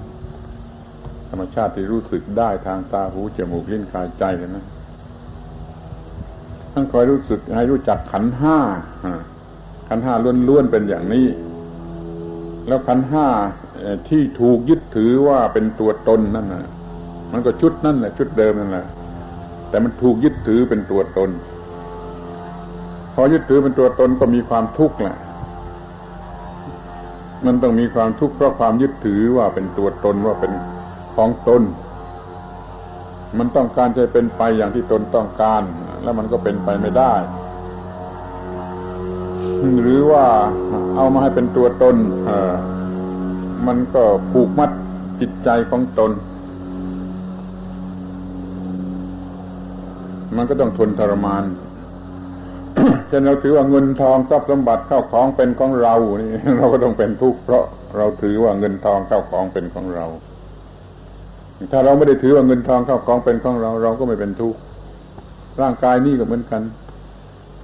รูปก็ดี เวทนาก็ดี สัญญาสังขารวิญญาณแต่ละอย่างก็ดี ถ้าไม่ยึดถือว่าเป็นเราหรือเป็นของเรา เราก็ไม่ต้องทุกข์เช่นเดียวกับเราไม่ยึดถือว่าสิ่งใดเป็นของเรา สิ่งนั้นก็ไม่ทำความทุกข์ให้แก่เรานี่ในทางภายนอกเรายึดถือเงินทองเข้าของทรัพย์สมบัติบุตรภรรยาสามีอะไรว่าเป็นของตน มันก็ต้องเป็นทุกข์กระสิ่งนะ เรื่องความเกิดความแก่ความเจ็บความตาย ถ้ามันเป็นของธรรมชาติมันก็แล้วไป แต่ถ้ามันเป็นความเกิดความแก่ความตายของเราเราก็เป็นทุกข์เดี๋ยวนี้เรายึดอยู่ว่าเป็นอของเราเราก็ต้องเป็นทุกข์เพราะความเกิดความแก่ความเจ็บความตายนั่นก็จึงสอนให้รู้ว่าทั้งหมดนั่นเป็นไปตามธรรมชาติ ตามหลักเกณฑ์ของการปรุงแต่งเรื่องธาตุเรื่องขันเรื่องอาจนะ ท่านอย่าไปเอามาเป็นของตน มันก็ไม่ทุกข์มีสามเรื่องเท่านี้ มันมาเป็นทุกข์ลงจริงคือยึดขันทั้งห้าว่าเป็นตัวตน ก็มีวิธีทำให้ถอนความยึดถือนั่นเสียอ่ามันก็ไม่มีความทุกข์ก็ความทุกข์ก็ก็ดับไป เรื่องก็จบ เพราะความทุกข์ดับถ้ามีความยึดถือขันห้าเป็นตัวตนก็มีความทุกข์ไป แล้วก็ติดต่อกันไปซ้ำๆซักๆ ถ้ามีความรู้อันสูงสุดชัดเจนอย่างยิ่งถูกต้องเข้ามามองเห็นชัดไม่ถือว่าเป็นตัวตนมันก็ไม่เป็นทุกข์ก็เรียกตัดความยึดถือเสียได้ก็ไม่เป็นทุกข์เรื่องก็จบคือบรรลุมรรคผลนิพพานนิพพานนั้นบรรลุขั้นนิพพานนั้นคือไม่มีการยึดถือเป็นตัวตนเลย ส่วนขั้นมรรคผลแต่ละขั้นนี่มันยึดถือตัวตนอยู่บางส่วนตามมากตามน้อย มันก็มีทุกน้อยลงน้อยลงตามลำดับที่ว่าละความยึดถือได้มากเท่าไรเนี่ยเป็นว่าประมวลปรมัตถธรรมสำหรับคนธรรมดาควรจะทราบมันมีอยู่สามกลุ่มเท่านั้น คือกลุ่มธาตุทั้งหกแล้วก็กลุ่มอายตนะทั้งหก แล้วก็กลุ่มขันทั้งห้าไอ้กลุ่มขันห้านี่มีอยู่สองความหมายคือขันห้าที่มีการยึดถือว่าตัวตน หรือขันห้าที่ไม่มีการยึดถือว่าตัวตนถ้าขันห้าที่เกิดขึ้นแต่คนธรรมดาสามัญเป็นขันของคนธรรมดาสามัญและมีการยึดถือว่าตัวตน ทั้งนั้นแหละเพราะเรามันยังมีอวิชชายังหลงอยู่ นี่ขันห้าที่จะไม่ถูกยึดถือว่าตัวตนนั้นมีแต่ขันห้าของผู้ที่เป็นพระอรหันต์แล้วเท่านั้น นั่นเขาจึงพูดว่า พระอรหันต์มีขันอันบริสุทธิ์ มีสันดานอันบริสุทธิ์มีขันอันบริสุทธิ์ คือขันนั้นไม่ถูกยึดถือด้วยอวิชชาว่าตัวตน เพราะว่าพระอรหันต์ไม่มีอวิชชา ขันห้าจะเกิดขึ้นตามธรรมชาติ แล้วก็บริสุทธิ์ เฉพาะคนที่ไม่มีอวิชชา ถ้าบุตรชนยังมีอวิชชา ขันนั้นจะต้องถูกยึดถือตามส่วนช่นรูปขันก็ถูกยึดถือ เวทนาขันก็ถูกยึดถืออตามโอกาสตามครั้งตามคราว เพราะว่ามันให้เกิดความรู้สึก พอใจหรือไม่พอใจนี่เรามันเป็นธาตุของอารมณ์กันทั้งนั้น มีอวิชชา แล้วก็ยึดถือส่วนใดส่วนหนึ่งเป็นตัวเราเป็นของเรา ถ้าได้อย่างใจเราก็พอใจมันก็โง่ยังพอใจถ้าไม่ได้ตามพอใจก็ก็ไม่พอใจมันก็โง่อย่างคนไม่พอใจเพราะนั้นถ้าพอใจหรือไม่พอใจนี่มันเป็นเรื่องของความยึดถือเป็นความโง่ ทำให้เกิดความทุกข์ ความพอใจไม่พอใจทำให้เกิดเรื่องติดต่อกันไปยืดยาว มากมายทีเดียว ในขันทั้งห้านี้คือรูปเวทนาสัญญาสังขารวิญญาณนี้ท่านแสดงไว้ว่า เวทนาขันนั่นแหละตัวร้าย เป็นตัวทำให้มีเรื่อง ให้ให้ควบคุมกันให้ดีที่สุดเวทนาขันคือความพอใจไม่พอใจ ความยินดียินร้ายความสุขความทุกข์ความอร่อย ความไม่อร่อย อะไรก็ตามที่มันเป็นเวทนาขันนั่นแหละไอ้ตัวนี้เป็นขันที่สองซึ่งร้ายกาจที่สุด ต้องรู้จักดีต้องควบคุมได้ก็จะไม่มีความทุกข์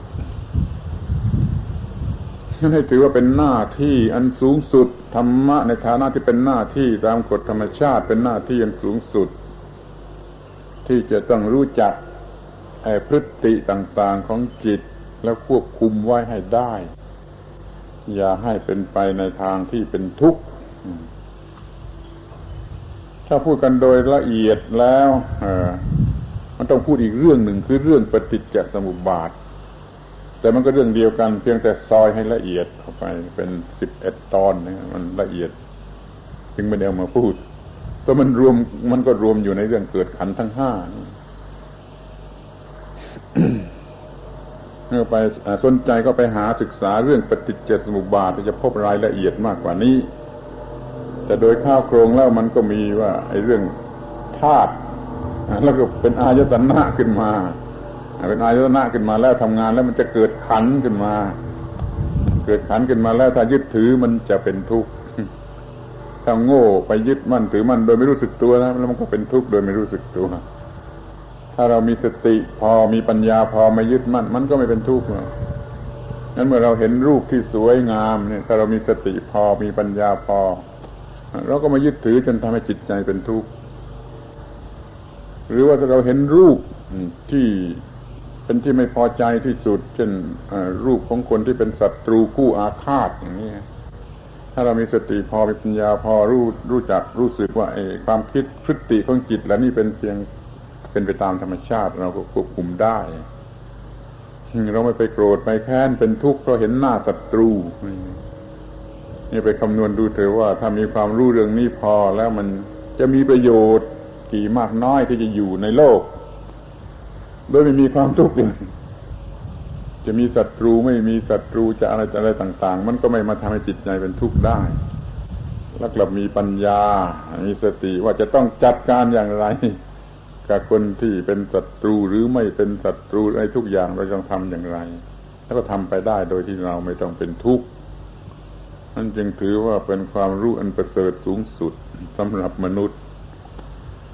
คือรู้เรื่องความทุกข์รู้เรื่องเหตุให้เกิดทุกข์รู้เรื่องความดับแห่งทุกข์รู้เรื่องทางให้ถึงความดับแห่งทุกข์มันอยู่ที่ควบคุมตาหูจมูกลิ้นกายใจไว้ได้ ก็ไม่เกิดทุกข์เรื่องอริยสัจสี่ก็รวมอยู่ที่นี่ ไปมองให้เห็นว่าความทุกข์เกิดขึ้นมาอย่างไร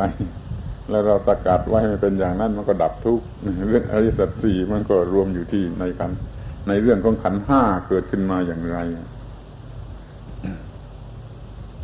จึงให้ถือเอา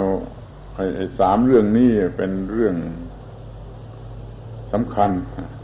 เป็นหัวข้อสำคัญเรื่องธาตุเรื่องอาจนะเรื่องขันพอเข้าใจเหล่านี้แล้วก็ไปเข้าใจเรื่องอื่น ๆ เรื่องปฏิจจสมุปบาทเรื่องอริยสัจสี่เรื่องอะไรโดยละเอียด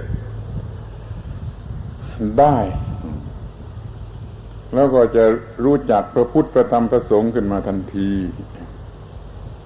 เพราะความรู้เรื่องนี้เป็นพระพุทธเจ้า เป็นพระพุทธจิตที่รู้เรื่องนี้เป็นพระพุทธเจ้าในความจริงข้อนี้เป็นพระธรรมการที่เราปฏิบัติได้เป็นพระสงฆ์เราเป็นพระพุทธพระธรรมพระสงฆ์จะเองเลย มันมันไปไกลถึงขนาดนั้นถ้าเรารู้เรื่องนี้ตัด ตัดกระแสแห่งความทุกข์จะได้ เราเป็นพระพุทธพระธรรมพระสงฆ์ครบหมด คือจิตที่รู้เรื่องนี้เป็นพระพุทธความจริงข้อนี้เป็นพระธรรม การปฏิบัตินั่นเป็นพระสงฆ์เรามีพระพุทธพระธรรมพระสงฆ์ที่แท้จริง ที่จริงๆเนี่ยไม่ใช่แต่ปากว่า หรือกล้าพูดถึงกับว่าเราเป็นตัวเองเป็นพระพุทธเป็นพระธรรมเป็นพระสงฆ์ในรูปแบบอย่างนี้ตัวเอง มันจะมีประโยชน์ถึงที่สุดอย่างนี้ นี่โดยย่อมเป็นอย่างนี้คอยไปศึกษาโดยรายละเอียดต่อไป ว่าทุกๆเรื่องมันจะมารวมอยู่ที่ตรงนี้แม้แต่เรื่องพระพุทธพระธรรมพระสงฆ์มันก็มารวมอยู่ที่เรื่องตาหูจมูกลิ้นกายใจดินน้ำลมไฟอะไรต่างๆ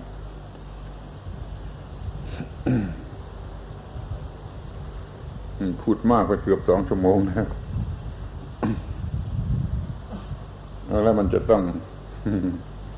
ต้องพอกันทีนี่พูดลืมไปคอยทบทวนว่าเรื่อง พระธรรมนั่นมันมีอยู่สี่ความหมายเลยตัวธรรมชาติ ตัวกฎธรรมชาติ ตัวหน้าที่ตามกฎธรรมชาติ ตัวผลเกิดจากหน้าที่ เรามีทำทั้งทั้งทุกความหมายอยู่ในตัวเรามองดูให้เห็น มองดูเห็นแล้วจะพบเรื่องตาหูจมูกลิ้นกายใจรูปเสียงกลิ่นรสปุถะธรรมารมจะพบเรื่องวิญญาณผัสสะเวทนาเราจะพบที่พื้นฐานก็คือดินน้ำลมไฟอากาศวิญญาณ จะพบเรื่องรูปเวทนาสัญญาสังขารวิญญาณเป็นไปอยู่ในชีวิตประจำวันนี้อย่างไร ร่างกายนี้ประกอบด้วยธาตุทั้งหกอย่างไร เป็นที่ตั้งแห่งอายตนะอย่างไร อายตนะทำหน้าที่แล้ว จะเกิดแห่ขันห้าอย่างไร ถ้ายึดถือก็เป็นทุกข์ ไม่ยึดถือก็ไม่เป็นทุกข์ ต่อไปนี้ก็ไปศึกษาเรื่องไม่ยึดถือให้มากขึ้น แล้วมันก็ไม่ยากอะไร ถ้ารู้จักจริง ๆ แล้วมันจะไม่ยึดถือเองเราไปรู้จักมันจริงๆว่ามันจะกัดเอาไปยึดถือมัน มันก็ไม่ยึดถือเองขอแสดงความหวังว่าทุกคนคงจะไปทบทวน ไปค่ายครวนไปศึกษามองเห็นจริงให้เรื่องสามเรื่อง คือหัวข้อของปรมัตถธรรมที่ทุกคนควรจะรู้จักสามเรื่องเรื่องธาตุเรื่องอายตนะและเรื่องขัน เข้าใจเรื่องนี้แล้วรับรองว่าเรื่องอื่นๆจะกลายเป็นเรื่องง่ายไปหมดแล้วมานั่งที่นี่ก็คงจะได้ผลคุ้มกัน อุตสาห์ขึ้นมา เรียนเรื่องธรรมชาติ เมื่อนั่งกับธรรมชาติ เมื่อใกล้ชิดกับธรรมชาติ พระพุทธเจ้าหรือพระศาสดาของทุกๆศาสนาล้วนแต่ตัดสรู้ในป่าตามธรรมชาติ